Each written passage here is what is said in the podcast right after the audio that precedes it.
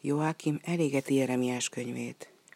Jósiást, a fia, Joákim követte Júda királyi székében. Azt mondta az úr Jeremiásnak. Vegyél elő egy könyvet, és írd belé mindazt, amit mondtam néked Izrael és Júda ellen.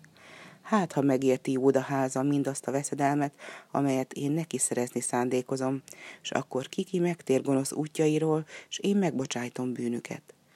Jeremiás pedig magához hívta Bárukot, és az leírta Jeremiás szavai után a könyve mindazt, amit az Úr mondott.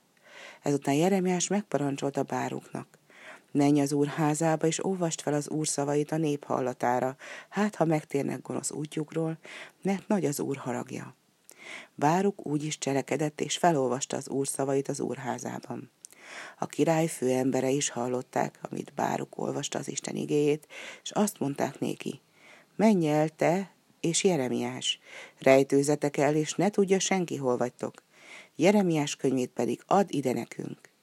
A főemberek elmentek a királyhoz Jeremiás könyvével, és felolvasták a király és a többi főember hallatára. A király előtt pedig tűzégett, és amint az írástudó elolvasott a könyvből néhány lapot, a király késével elmetélte, és a tűzbe vetette azokat, és addig haigálta így a lapokat a tűzbe, míg el nem égette az egész könyvet.